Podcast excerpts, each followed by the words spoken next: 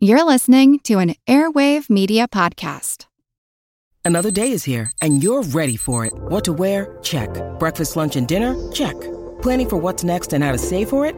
That's where Bank of America can help. For your financial to dos, Bank of America has experts ready to help get you closer to your goals.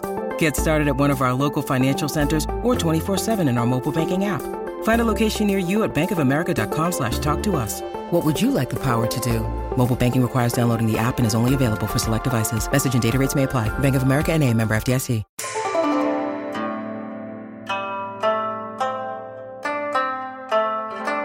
Hello, and welcome to the History of China. Episode 216 Interview with the Wonders of the World podcast with host Caroline Vahrenkamp, Part 1. Hey all! Today I'm excited to bring you an awesome conversation that I had with the host of the excellent Wonders of the World podcast, Caroline Vahrenkamp. It paired so amazingly well with THOC's own timeline that I really just couldn't resist throwing it in here.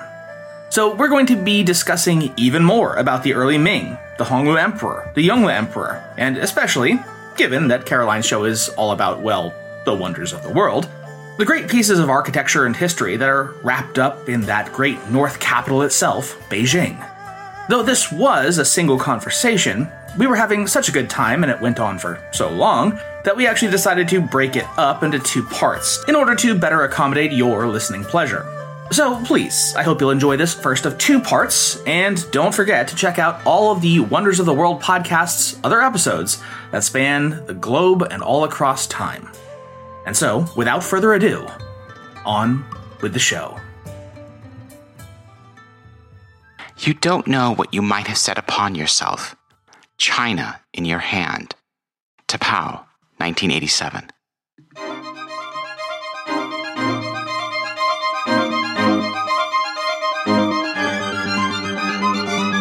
Hello, and welcome to The Wonders of the World, the podcast that visits the great places on Earth to tell the story of our people, our civilization, and our planet. I'm your host, Caroline Vahrenkamp. This week, episode 81 The Fourth Wonder of Chinese Architecture, the Temple of Heaven in Beijing, China. Yes, I know I said the Forbidden City last time. I have the right to change my mind. Okay, Beijing, one of the big. Only London and Rome have more entries on this list than Beijing. But they've been around for centuries or even millennia from our vantage point here at the dawn of the 1400s. Beijing is new. Kinda. We've mentioned Beijing before. And more than likely, if you go to see the Great Wall, you'll be day tripping from Beijing. And of course, I mentioned that the Mongol capital of China, Dadu, was where Beijing now is. So it's not completely new. But it wasn't yet Beijing. The story of how Beijing became literally the northern capital, that's what Beijing means, is the story of one guy. This one guy was a nasty piece of work. A little paranoid, a lot cruel, narcissistic, ruthless, monomaniacal, and he was the emperor.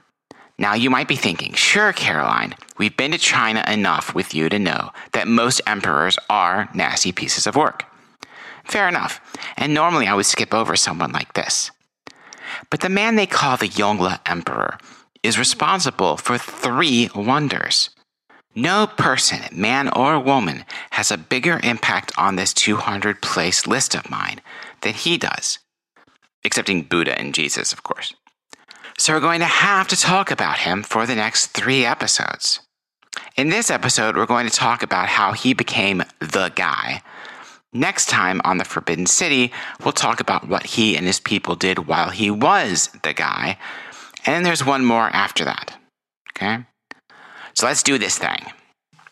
The story of the Yongle Emperor really begins with someone else a poor orphan in the desolate hills of Anhui province, along the Yangtze River Valley just west of the Delta.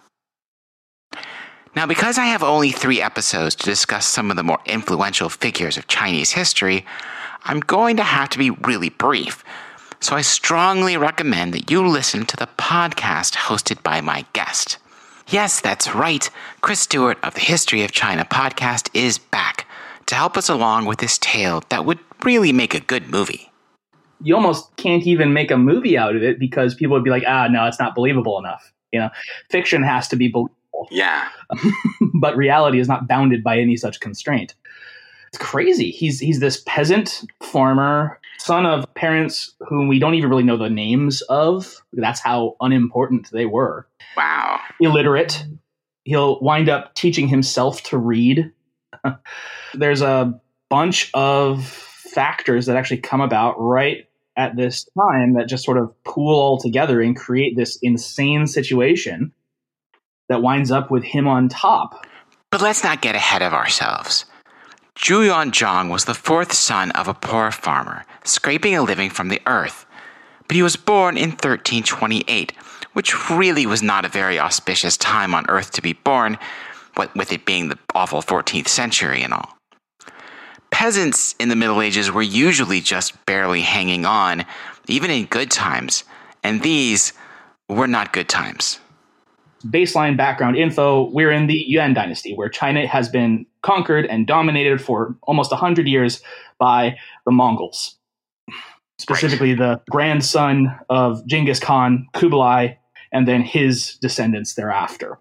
Obviously, that hadn't created a whole bunch of great feelings between the ethnic Chinese, especially not in the north, and their overlords. So there's this kind of smoldering, long-standing resentment, not only against the Mongols, but also against what are known as the Semu, basically the, the Western Asians and Central Asians who have basically been imported by the Mongols to run the day-to-day tasks of empire while the Mongols all, you know, play hunter and go on giant feasts and stuff. Yeah. The Mongols are good at conquering, they're not great at ruling. They don't really care so much about like the minutia, which is why they brought in these other guys. But then they, they don't care enough to really give much of a hoot about how well the empires run either. So there's a whole lot of corruption, there's a whole lot of wasted taxes and bribery and skimming off the top. Then it gets to be the early 14th century, that is the 1300s, and we get the end of the medieval warm period and the start of the Little Ice Age. Right. So climate change at a global scale, the Earth turns colder, summer is shorter and less bountiful, the winters are longer and harsher, which leads to an upset of the balance of the whole system flooding, famine, locust plagues, you name it. It's the whole 10 from the Bible kind of thing, which leads to a lot more unhappiness. And people are not being able to produce so much to you know, pay in their taxes while the taxes are being increased and jacked up even further due to even more bad Mongol policies. And then we get dun, dun, dun, the Black Death coming in and just taking a bad situation and flipping the entire table over and scattering the pieces. It's just devastating. It's devastating wherever right. it is. And we talk about it a lot, obviously, in the European context, but you don't, mm-hmm. like, China took it just as bad, and we just don't really mention it as much if anything, China took it probably worse than Europe did because China was significantly more urbanized. And the urban areas yeah. are where the disease was at its worst because people are, are, of course, packed so close together. Right. And what that leads to is then this chain effect of already bad harvests, or now you can't even get enough field laborers to harvest what you've been growing. So that leads to even further death and starvation down the line. In the midst of this, and I really am trying to be brief here, but there's a lot of things going on. I know, I know, I know.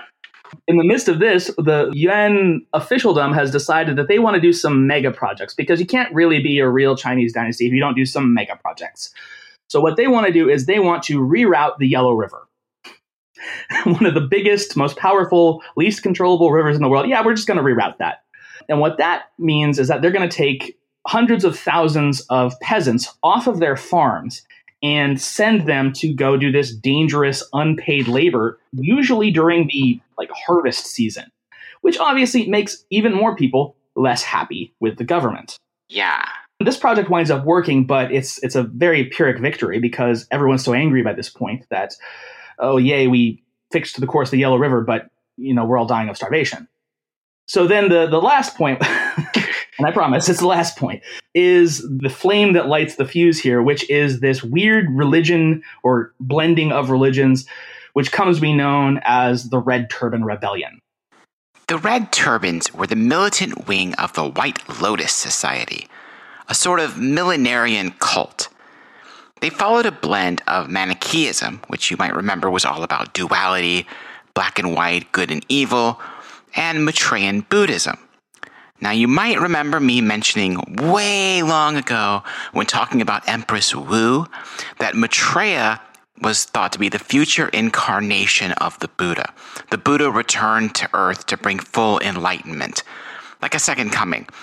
It's a sort of messianic way to look at Buddhism, if you like. So basically, the Red Turban movement. It's a millennialist doomsday cult that thinks that the end of the world is nigh. And so. And honestly, it certainly looked yeah. like it was, right? Oh, God. Yeah, no, you can totally see where they were coming from. it's like, good point. Yeah, no. Yeah, look around and yeah, yeah it like it might end tomorrow. You know, you have environmental cataclysm, you have locusts and dust bowls and plagues and you know, total breakdown of society. And yeah, I mean, make right with whatever God you got probably makes a lot of sense. If, if ever there were a time for a doomsday cult, it was the 1340s for sure. Yeah. So China was a tinderbox. Let's get back to our peasant boy. Anhui had become a dust bowl, and the family had to marry off their daughters and sell off their middle sons because there just wasn't enough food. When Zhu was around 15 or 16, there wasn't even enough food for those who remained. His father, mother, and brother all starved from famine.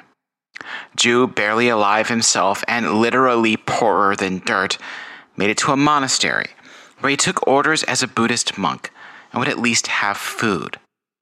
Until the plague struck and the monastery couldn't keep its monks fed. So Zhu, 20 years old, wandered the province, a scrawny beggar, scraping just enough to survive.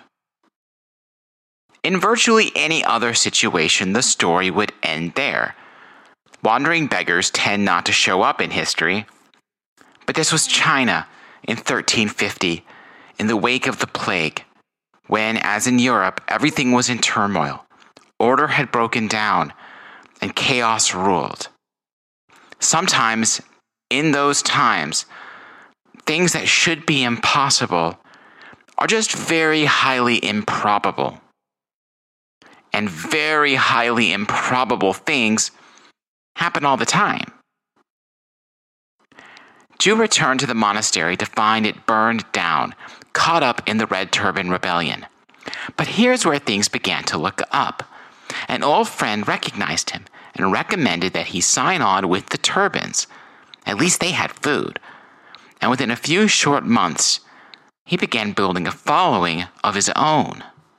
And it turns out he's kind of a wunderkid when it comes to military strategy. Totally self taught, but he rises quickly up through the ranks because he's a quick study, he's a quick learner, he, he gets it. And yeah. he's very charismatic as well. People want to follow him, which is especially curious because he's got a face like he was a member of the late Habsburg clan. He is not a very good looking guy. but it's true, as ugly as it was, he was really charismatic. And he did have to learn everything on the fly. That meant not just generalship, but history, statecraft, literacy beyond a purely functional level. He was never going to be confused for an educated aristocrat, but he picked up enough. By 1355, when he was 26, he had grown a large enough army that he was able to cross the Yangtze and conquered the walled city of Nanjing, nestled beneath the Purple Mountain. It wasn't called Nanjing back then, of course. Unlike in the West, where typically Paris is Paris and has always been Paris, or Rome is Rome and will ever be thus, Chinese emperors had a tendency to rename cities all the time, for propaganda purposes mostly. The city had had almost a dozen different names and would have three different names throughout the period of just this episode. But honestly, it's all confusing enough without throwing that wrench into the works, so we're just going to call it Nanjing. Based in Nanjing, Zhu found himself one of several independent warlords controlling various states in the south, as the disintegrating Yuan dynasty pulled its forces back to the north. They do not like to admit this, but China does not have a history of being one consistently unified country. For large periods, decades, or even centuries, China would fall apart into a variety of small independent states, all warring against one another. See the um, warring states period. Typically, though, geography would play a role in how things would go down.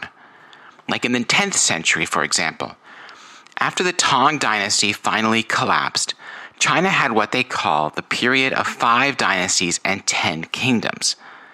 In the north, centered on the flat and fertile Yellow River Plain, one warlord after another would conquer, set up his own dynasty, and then fall to the next warlord, thus establishing five dynasties, until the final warlord's dynasty finally stuck as the Song.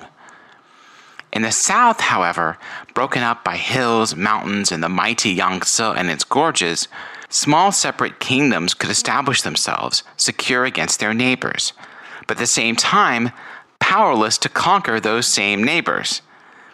Generally, it took the whole might of the north to break down the south one by one until they could restore unity. Zhu flipped that on its head. While the geography hadn't changed, the agriculture had. And now the warm, wet, terraced South grew immense rice harvests, supporting a much larger and more prosperous population. So he and the other warlords in the South had a lot more to work with, and that meant they had the muscle to throw at one another. And throw they did. Zhu was sandwiched between one great warlord who controlled the Yangtze Delta and another who controlled the central Yangtze Valley. In an immense lake battle, possibly the largest naval battle on a lake in history, he defeated the latter and then swept over to defeat the former. By that time, he had firm control of the Yangtze and more than enough excellent generals to finish the job. He had long ago tossed all that red turban nonsense to the side. Now he was just fighting for himself. He had the entire economic apparatus of the South, he had the population numbers on his side. Had the North been a little bit more united, a little bit more paying attention, maybe they would have put up more of a fight. But the Yuan court and the, the Yuan princes, they were so biting at their own heels and at each other's heels that they really just got behind the eight ball and allowed this giant steamroller to just come right up to Beijing, essentially, then called Zhengdu, and kick the door in and, and send everyone flying away with the clothes on their back and very little else. They could have done more. They couldn't stop their infighting long enough to really mount a, an appropriate defense. Part of the Yuan's problem, though, was that they suffered from a very common malady in Chinese history, which was that each dynasty would start off really strong, in their case with Genghis Khan and then Kublai Khan, and then peter out as the generations went by. We see it over and over and over again. Powerful warlord conquers China, his heir has great success as a ruler, the next guy is okay, maybe, and then everything starts to fall apart, slowly but surely. There's an old phrase, I, I don't even know where it's from, but it's, you know, the, the first generation builds the farm, the second generation runs the farm, the third generation is the one that loses the farm, something like that. Mm-hmm. But it does seem very appropriate. These princes, these heirs, they get very in their own little world of decadence and pageantry and they, they don't want to deal with the hassle of running the actual empire and so they let other people do it who then uh, go do things for their own ends and you know the, eventually the party stops the lights come up and everyone says well what's next well someone who did love the hassle of running his own empire mm. was the Hongwu emperor now Okay, so before I explain what I just said, I'd like to take a minute for an obscure bit of naming convention. In China, the emperor's name was taboo.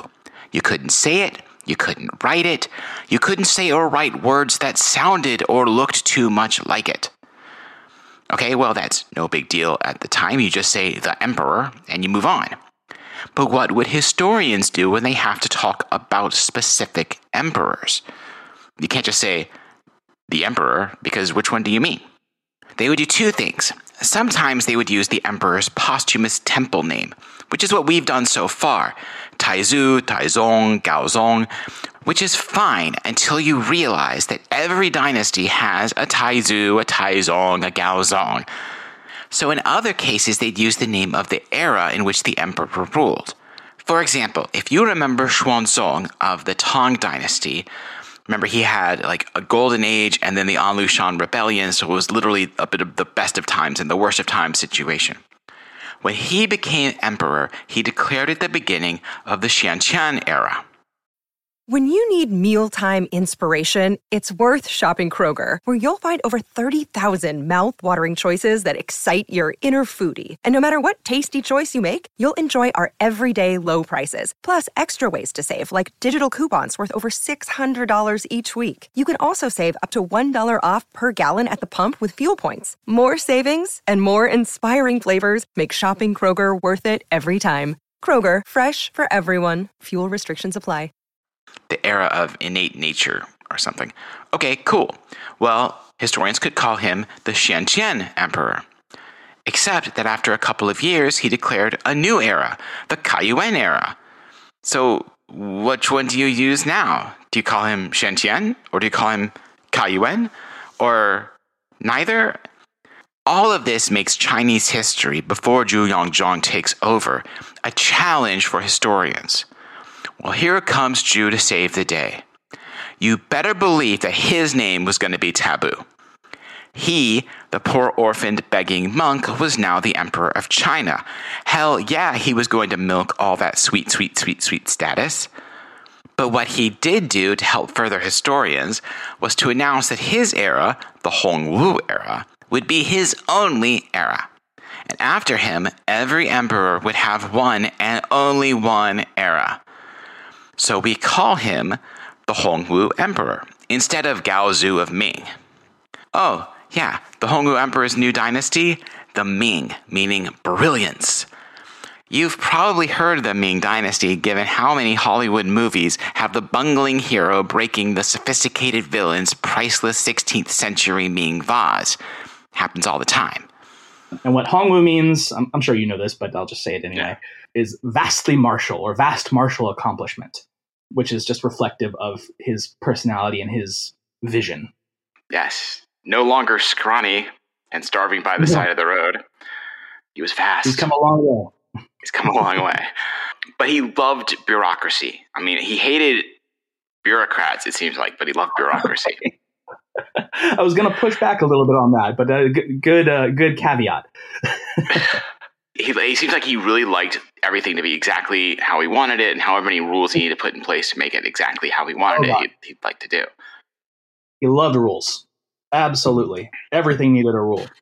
And he absolutely wanted everyone to obey every single rule, but he didn't want to have to rely on anybody else. He wanted to do it all himself. In that sense, he hated bureaucracy. Yeah.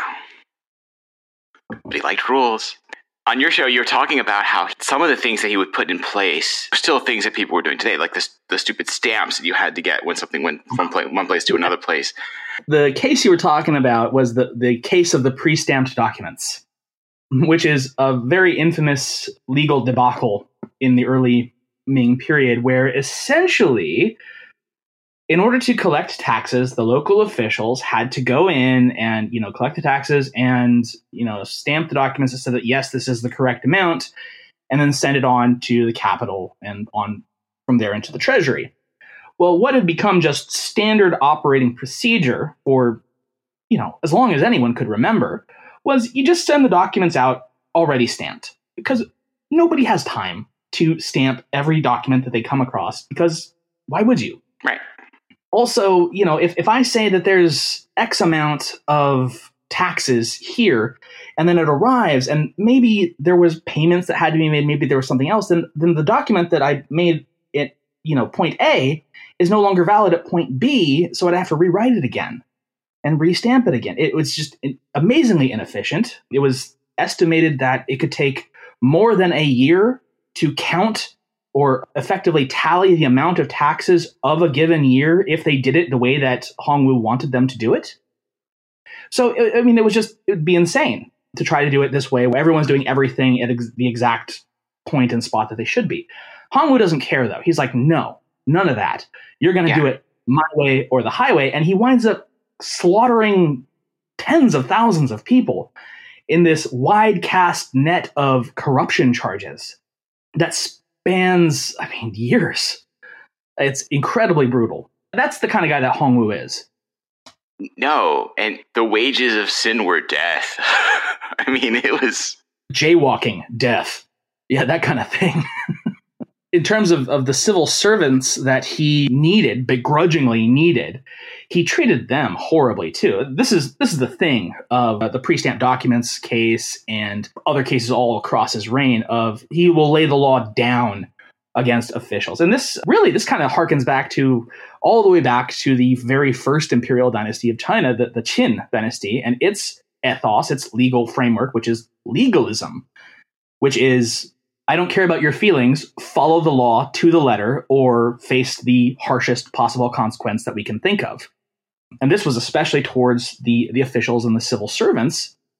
It was far more lenient on the commoners because, eh, you know, they're, they're just folk of the land. In addition to wanting everything just so when it came to running the government, he also wanted everything just so when it came to the succession. Oh, yeah. And it seems like his choice of the succession led to a very, very obvious opposite of what he wanted. yeah, yeah. In in retrospect, it was maybe he could have thought that through a little more. he is very much a traditionalist in this regard. He is for absolute primogeniture. He wants the eldest son to inherit the throne. Yeah. And that is just the law that he wants everyone to follow forever and ever and ever. So the problem is, is that he he raises his, his eldest son, whose name at the moment, forgive me, escapes me, because it ultimately doesn't matter. Yeah. yeah. He raises this son to become, you know, the perfect guy, the model emperor. He's versed in all of the correct traditions and education, and he's surrounded by the best possible teachers and advisors, and he's also the eldest brother of all of these other imperial princes. So he gets this level of respect and admiration just by virtue of being the oldest. Hongwu had had many, many, many sons. He wanted his heir, Zhu Biao, to be the future king, and he wanted Biao's younger brothers to be the great generals and leaders on the frontier. So he sent them out to the borders of the empire to control armies, to make sure the Mongols didn't try anything, for example. And so they were raised in the saddle, not the palace. It was the perfect plan. The problem is, is that he dies before dad, just through kind of random happenstance gets sick and dies. Womp womp. Which happens all the time, right? It's the oh, yeah. 14th century. This sort of thing happens all the time, right? I mean, people die. You get a paper cut. You know they're going to die. That's the whole reason, right? Sorry, reason you have a spare in the first place, or many, many spares. this, this is something I kind of like about, especially the early Ming Dynasty. They have the opposite problem of the Song Dynasty, which came before them. The Song Dynasty had a real problem producing heirs because they were like licking lead paint too much yeah. And as a result, they were having to go like really into the benches. They were having to go really far out into the whole wider clan to find children to adopt and become the next emperor by the end. Hongwu does not have that problem. That guy has heirs, spares, and then some. That's certainly not the problem. Uh, the issue comes about by the fact that though the crown prince dies before the emperor, he does live long enough to have children of his own. And his eldest son will become, in pure primogeniture fashion, the son of the son outranks the next son in line. So, like in the UK, if Charles kicks the bucket, William becomes the heir, not Andrew, for those of you who follow that. Yeah. Yeah, that's, yeah, exactly. So it's the same principle. What winds up happening in the 1390s is that the heir all of a sudden is a teenager. He's well educated. He's got all the same kind of education and staff and tutors as, you know, dear old dad once had. But the issue is is that his uncles, these incredibly powerful princes who have armies of their own, Yeah. and are all about the periphery of the empire, put specifically by Hongwu to, you know, guard and shield the realms of men from the barbaric, you know, menace beyond. Right. They don't respect this kid. Because why would they? Right. They're like 40 years old and he's this like 15 year old brat. Yeah. but now we got to listen to him? Are you, are you out of your mind? They're 40 years old and they're used to be having complete authority in their realms Oh, and they're used to people taking orders from them and they're used to doing things by the sword. They were specifically educated to be military war commanders. That's just how they think. And going into Yongle, that's how he's going to live his whole life. They're, they're very much like their father in that respect. They're Right. warriors. And Hongwu specifically didn't want a warrior to be the next emperor. And so he tried to make the situation where you'd have this highly respected, highly educated, capital class prince that's going to take over, but then that just falls to pieces. And you're left with the other guy.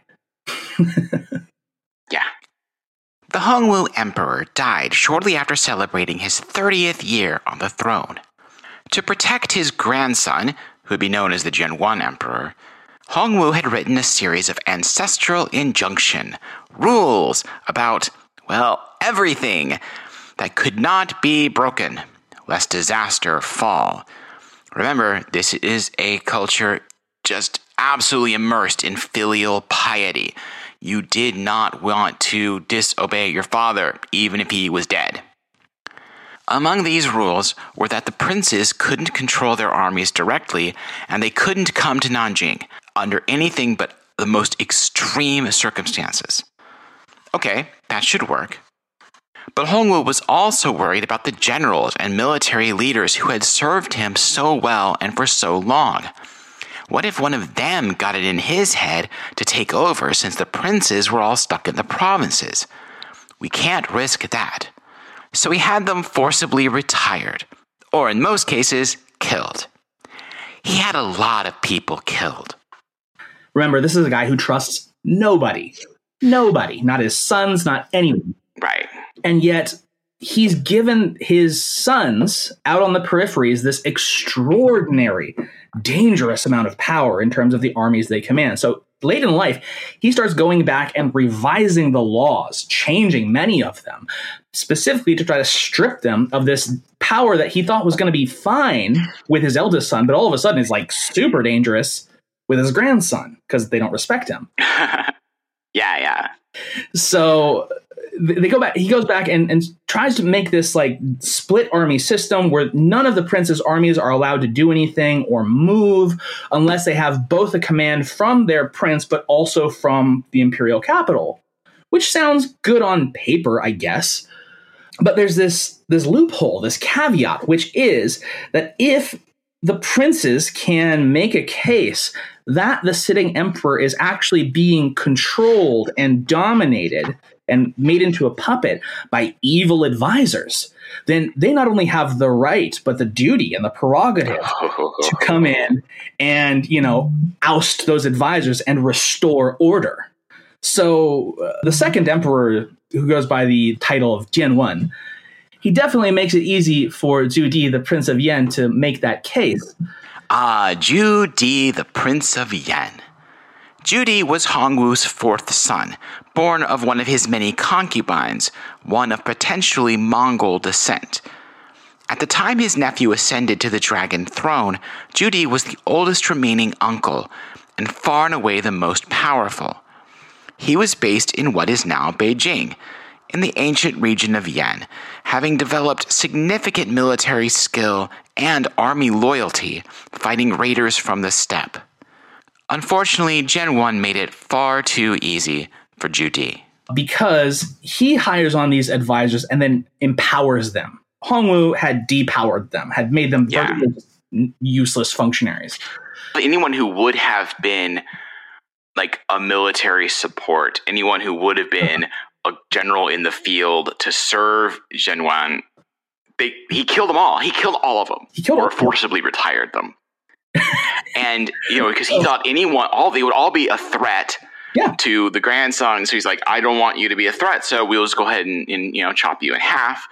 And, and Yeah.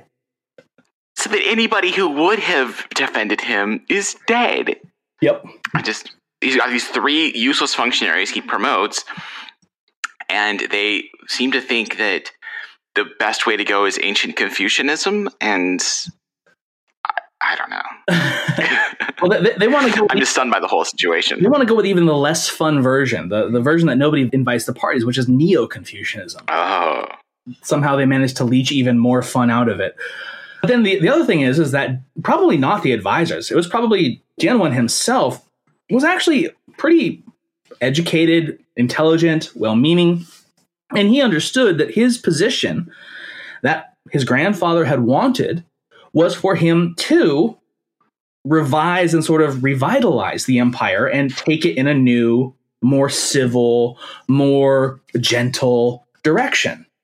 And so he tries to make these relatively moderate reforms, but he realizes that one of the chief obstacles to any of this is that there's these very powerful military princes out on the periphery. He tries to go in and knife them in the dark a little bit.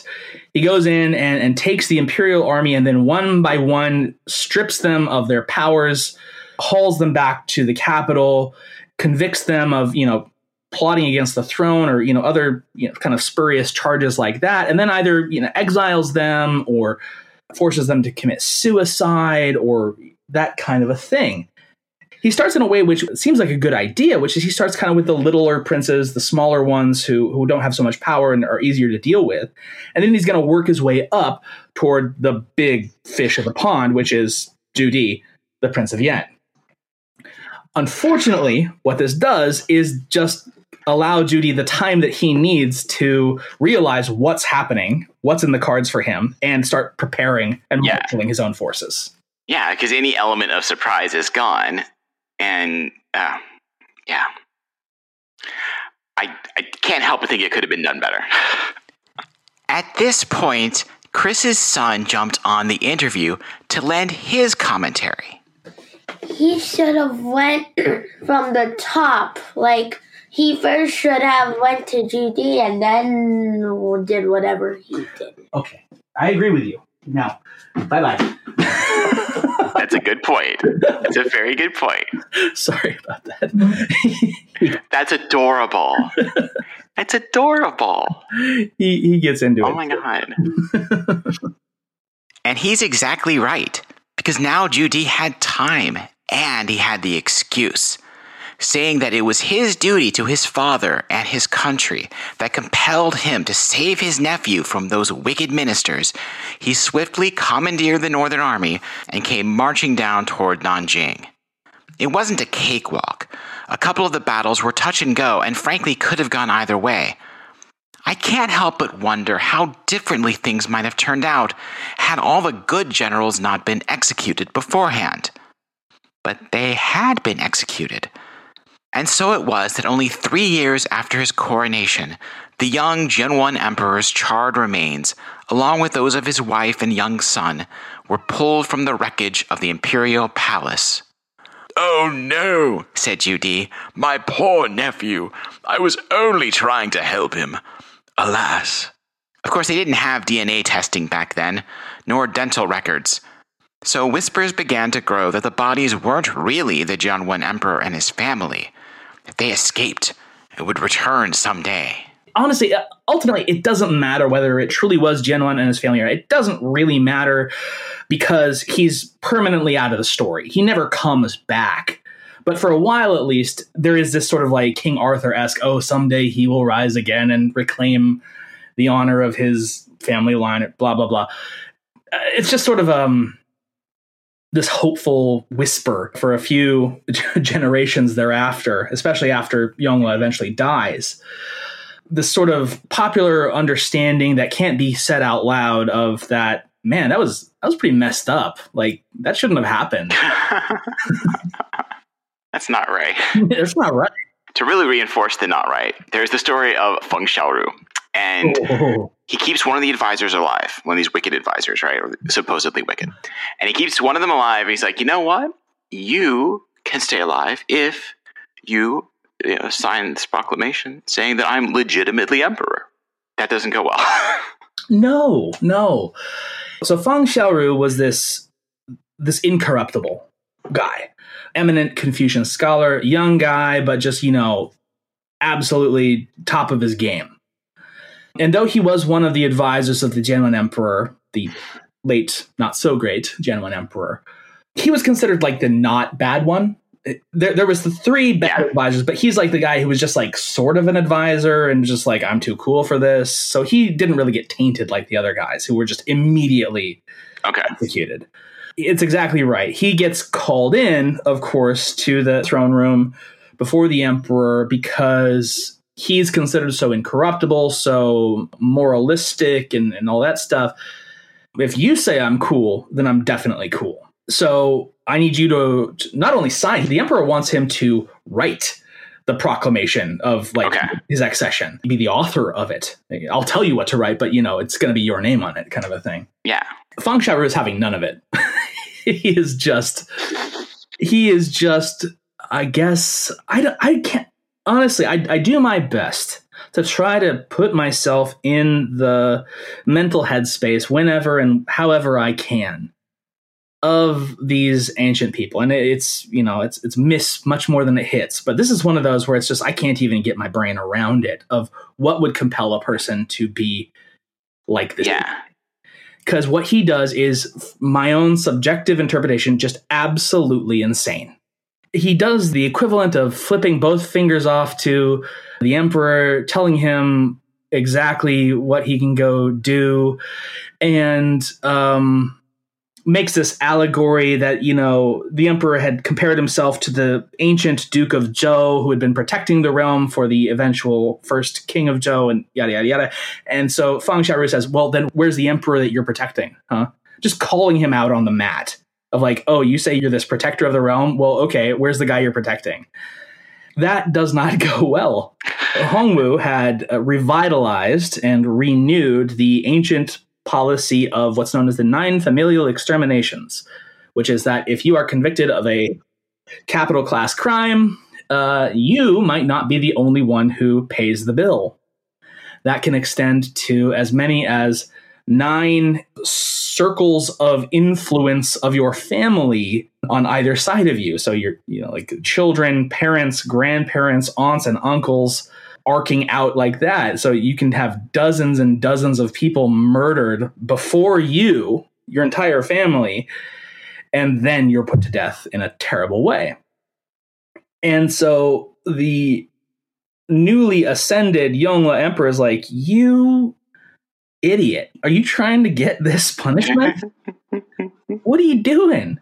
And uh, Fang Xiaoru, to his eternal sort of badassery, says, Yeah. The hell with your nine exterminations. Make it 10, why don't you, if you're so brave? and he gets his wish. Not only is it everyone in his family who's either killed, or in the case of women, they had the option of becoming slaves for the rest of their lives. But then it's also all of his students and colleagues. That's the 10th level. So everyone he ever taught, everyone he ever worked Yeah. with, uh, they were all subject to this as well. So it's like, wow, you. I mean, you made your point, Fong, but you're you're a real jackass. Nobody likes you. Can you imagine, like, can you imagine being some former student who's going on merry life, some functionary in some, you know, random provincial town, and suddenly they're, well, your teacher said this, and we're going to have to kill you now. I'm Like, I just, I couldn't even imagine. Man, you just kind of got to salute him, but maybe only with the one finger. It's it's it's it's yeah, it's crazy. Yeah. I mean, honestly, it's one thing to be badass about yourself, right? And be like, you know, showing like courage under the threat of death and mm. and martyring yourself, but martyring literally everyone you've ever dealt with and know and are related to. They killed 873 people, plus or minus, through the 10 degrees of punishment. All for this one guy. Oh, yeah. But they save him for last. They save him for last. The last member of his family who they put to death before him is his own brother, who they make him watch, which, you know, can't be fun.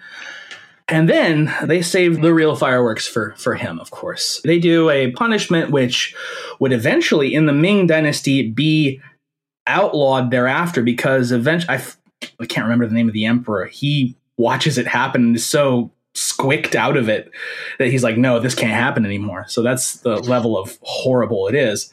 It's very squick-worthy. Oh yeah. Oh, yeah. Oh my god. They cut you apart horizontally at the waist. We're using a, what amounts to a giant person-sized paper cutter. Yeah. Now, the rest of this is questionable because the sort of the biomechanics of it, I don't know if you're going to be able to actually have enough blood in your body to do this, but the, the story goes at least that after they'd done this horrible bisection, Yeah. his upper half was alive and conscious long enough to dip his finger into his own pool of blood and then write out the word usurper on the floor before finally dying. Which I mean, that is death metal at its core. That's awesome. Yeah, it is. yeah, it is. That is extreme.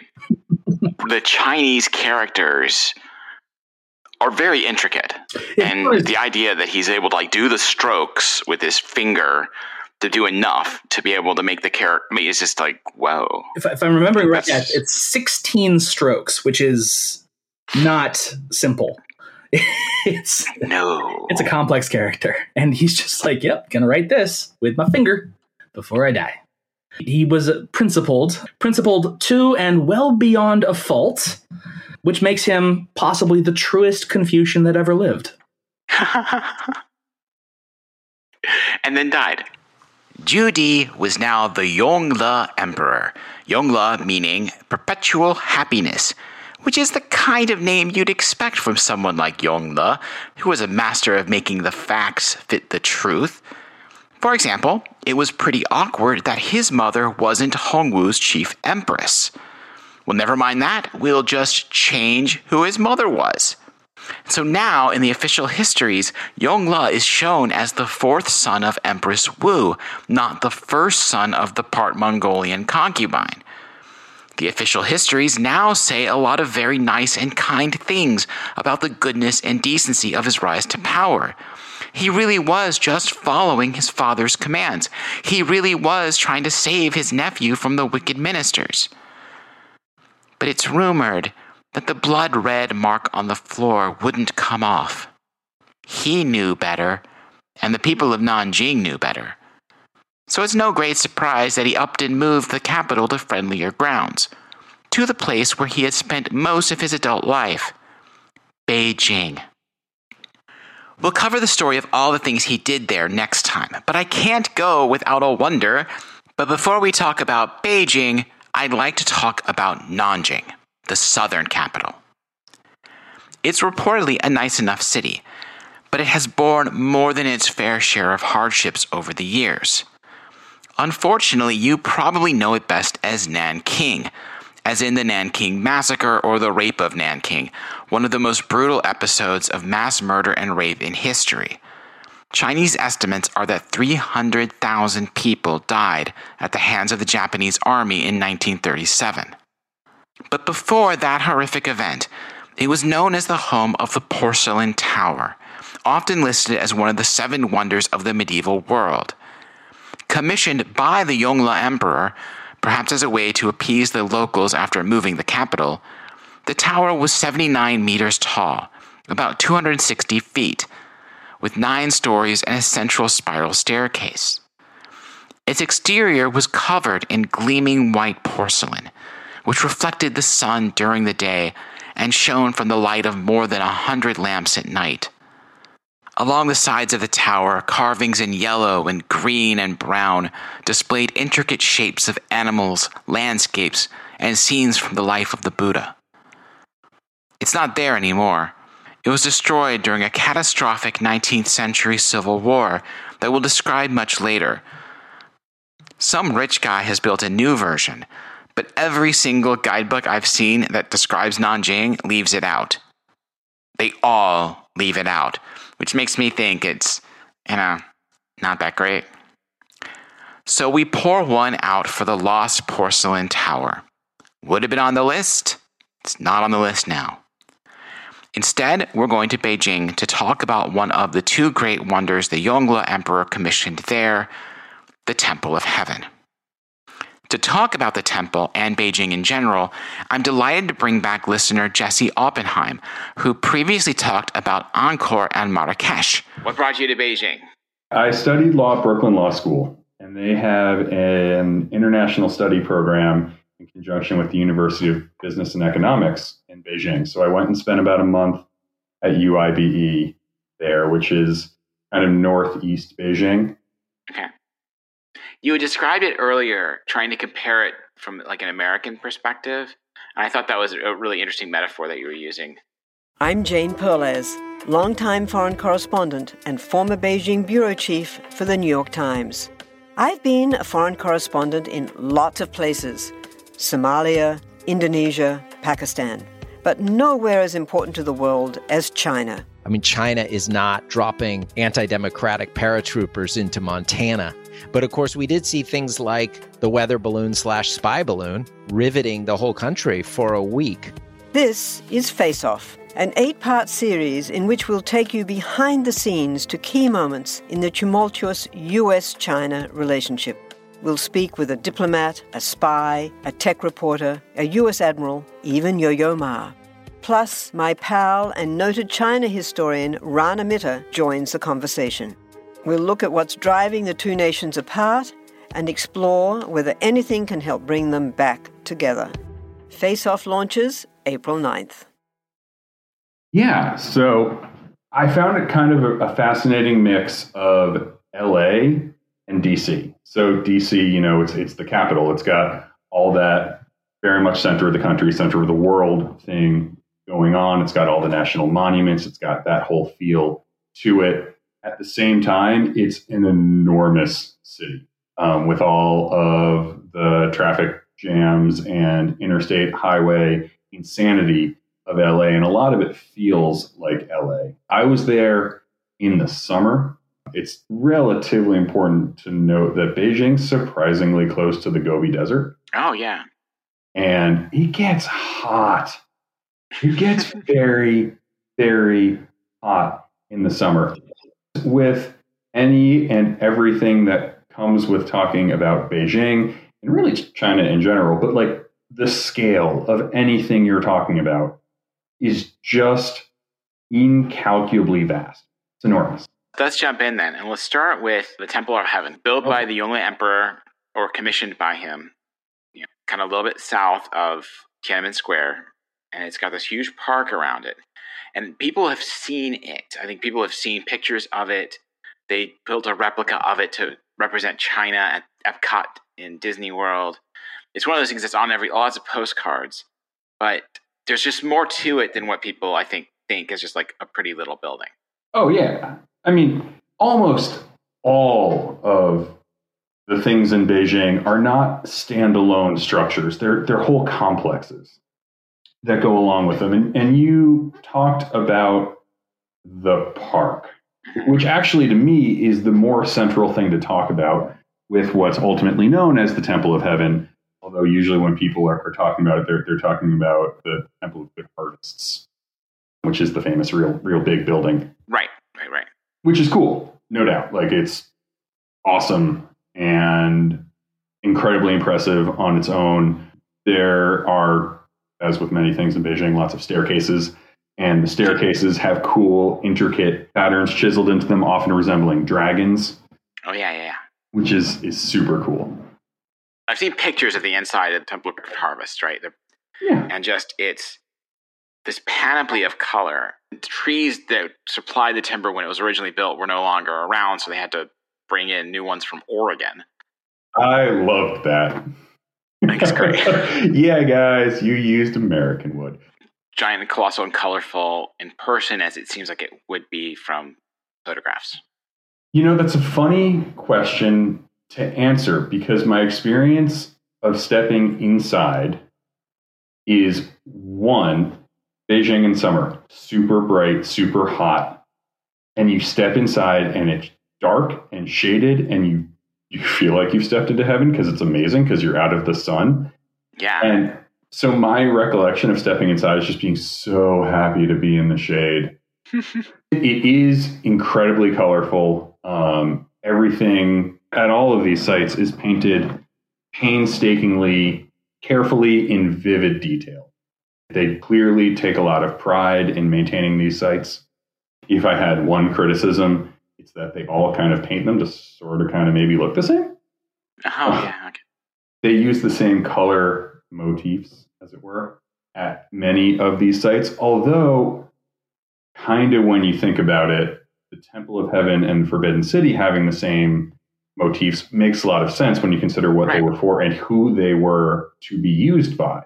Right, right, right. It looks really nice, so you can't blame them, but they do use it a lot. It's consistency. Of course. All ties together. You've probably seen the central pavilion, the Hall of Prayer for Good Harvests, in pictures, looking almost like a brightly colored toadstool, but with three blue overhanging roofs stacked one atop another. The walls are red and intricately painted. The entire building is made of wood, with no nails involved, which is mind boggling to me, as wood tends to decay and you have to replace it with exactly the same piece in exactly the same way. The hall was struck by lightning and burned to the ground in 1889, and that's why they had to use Oregon wood when painstakingly restoring it. Rites were very important in Chinese society, and rituals needed to be followed to the letter. Here, the Yongle Emperor and his successors would come twice a year to perform the prayer rituals necessary to ensure a good harvest. It was a big freaking deal, and it required significant grandeur. The temple itself is very impressive, but to me, I was always way more impressed with the park around the, the temples. Which is huge. It is. It, it, it is huge. While most of the complexes in Beijing, from a Western tourist perspective, you're going to go to them once. And e- even for people living in Beijing, like you, you go to them once and that's it. Yeah. The Temple of Heaven, with the parks around it, people go to it like all the time. Yeah. And I was incredibly impressed. There are always people having exercise classes outside. So it, it's kind of like a mix of dance and exercise. And there's always like very cool, moderately 80s synth type music playing that you've got a really cool mix of people of all ages, but in my head, it's always the old Chinese ladies that are going around doing the dances, and, and, and they'll just let you like join in. I'm assuming at some point there's money being exchanged with somebody, but they were always very happy to let me just join in. Oh wow. Okay. Cool. Because yeah, I mean, I picture like the little old people doing tai chi, you know, in front, you know, completely oblivious to the tourists. There are people doing Tai Chi, also people practicing martial arts.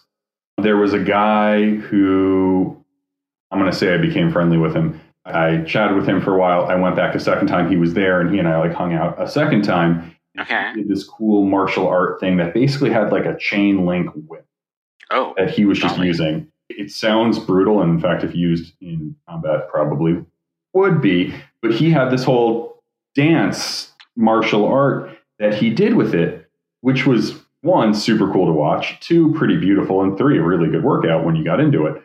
Yeah. Sure. And he was super nice and let me play along, which was very cool. And and you know he he gave me the the chain link whip and let me whip it good and you know took took some pictures because I was like, oh, nobody back home will believe me. yeah. No. To me, the Temple of Heaven is not the actual temple itself. It's it's really the park that's going on Right. around it, and the exclusivity of the Forbidden City. I mean, hell, it's in the name, forbidden. Right. But then you compare that to the park where it's old ladies having Zumba classes. I mean, it's not Zumba, but it's totally Zumba. to me, the Temple of Heaven was way cooler. Look, I can't talk about Beijing food without talking about Peking duck. If you know anything about Beijing, it's that the Brits were terrible at transliterating foreign languages. And so they thought Beijing was Peking, which, honestly, and so they have Peking duck. The most important thing about Beijing, as far as I'm concerned, is what do you eat when you're there? Oh man. Because Okay. it's most famous for the one thing. But it's the one thing I can't like do it as a recipe because I can't make it at home. You can't. It gets the name with the bastardization of Peking. But the duck. Oh man. The duck. You can talk forever about the duck. It is so good. And like I said, I was there on a student budget and we spent most of our time eating street food, and there's great street food eating in Beijing. But one night we were like, okay, we're saving up and we're going somewhere nice. Yeah. We're, we're, we're doing this. I mean, I, I live in the South. I grew up with a family that duck hunts, been duck hunting. You can eat duck a lot of different ways. Duck is great, It is. but they found a way to just do it better. and it melts, like the duck melts in your mouth, and they've got it with the scallions on the pancake, and it all goes perfectly. And it's Yeah. Oh, And I highly, highly recommend that. Cooking Peking duck takes a very long time, which is why so many restaurants require a few days' notice. Traditionally, you start with a duck raised in Nanjing. Oh, hello, Nanjing. See how everything ties together? You kill the duck, remove the feathers, take out all the innards, and push air into the carcass to separate the skin from the flesh. Then you soak it in boiling water for a while to tighten the skin back onto the bird. Then you hang it in the open air for three days, slathering it every so often with a sugary soy sauce blend that you might include some Chinese five spice with. Then you slow roast it by hanging it in a large oven for half an hour in 500 degree heat so the fat renders away and drops down, leaving the skin bright red, glistening, and crispy. You have perfectly moist and tender meat with perfectly crispy skin, and it's all paired with thin crepe like pancakes, hoisin sauce, scallions, and cucumbers. It's delicious, and it is impossible to do correctly at home. Impossible. You cannot do it. Do not even try. So instead, let's go in a totally different direction. As I may have mentioned before, while we often associate Chinese food with rice, that's mostly a southern Chinese thing, largely due to the cultural connections between Guangzhou and California. Northern China was wheat country, and wheat noodles have long been a critical part of northern cuisine, as we discussed in both the Terracotta Warriors and Mogao Caves episodes. The Beijing noodles I'm going to talk about today are a fabulous blend of salty, savory, and sweet, zhajiangmian, which basically means fried sauce noodles. Now, traditionally, it's made with two key sauces ganhuangjiang, which is a fermented yellow soybean paste, and qiaomangjiang, which is a fermented sweet wheat paste. The first is kind of like miso, but much saltier, and the second is kind of like hoisin, sweet and syrupy. You'll find neither of these easily in the US or Europe. Okay, fine. Try using a soybean sauce or red miso for the ganhuangjiang and hoisin sauce for the tianmianjiang. I tried red miso and hoisin and it was great. Okay, so this is super easy. You'll make some wheat noodles that are at least a quarter inch wide. Once they're al dente, set them aside. Next, in a small bowl, mix the ganhuangjiang and the qiaomangjiang, or the substitutes that you have, maybe with a little sugar, a splash of dark soy sauce, and a splash of Shaoxing wine, which is a Chinese style cooking wine. Stir it all together so the miso dissolves. Set that aside. Then saute some shallots and garlic in a wok, and add a little ground pork. Not a lot, just a little. And then the sauce. You want to cook the sauce over medium heat at first till it gets sticky. Then you add some water to thin it out, crank it down to low, and let it simmer. By using higher heat at first, you release the aromatics, and then by simmering, you let them have time to come together and for the sauce to reduce. After 20 to 30 minutes, add the noodles and then serve with whatever fresh, crisp veggies you like julienne carrots and cucumbers, scallions, radishes, bean sprouts, whatever you have on hand. It's easy and de freaking licious and very Beijing. Next time, both Chris and Jesse come back as we see what the Yongle Emperor does next. Will he be as paranoid as his father? Will he strive to outdo dear old dad on everything? Will he commission a massive fleet to sail across the sea? No, yes, and yes. And, well, we'll get to it. The Forbidden City of Beijing, China, for real, next time on The Wonders of the World. Thank you so much to both Jesse and Chris. I have said this before, but the History of China podcast is one of my three favorite podcasts, if not my absolute favorite. He's been doing it for years and it has only gotten better. I firmly believe it to be required listening for anyone interested in murder, mayhem, and other shenanigans. Honestly, Chinese history can get pretty opaque, believe me, but Chris does an outstanding job in making it clear and accessible. Please check out my website at wonderspodcast.com for the first 50 or so recipes I've had so far. You can also contact me there and find my social networking connections. I'd love to hear from you, of course. Please do check out my Patreon page there as well. As always, I can use the support. Thank you again for listening. You have your choice of podcasts, and I'm honored that you've chosen this one. See you next time. Thanks, y'all.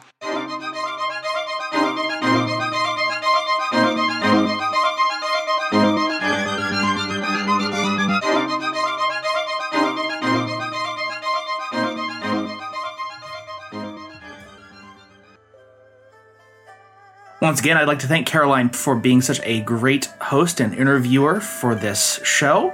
Please tune in for the second and concluding part of this interview. And I hope once again you'll check out her podcast. That is the Wonders of the World podcast, available wherever fine podcasts are sold. And as always, thanks for listening.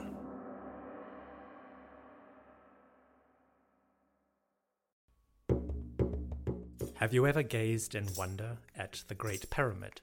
Have you marveled at the golden face of Tutankhamun? Or admired the delicate features of Queen Nefertiti? If you have, you'll probably like the History of Egypt podcast.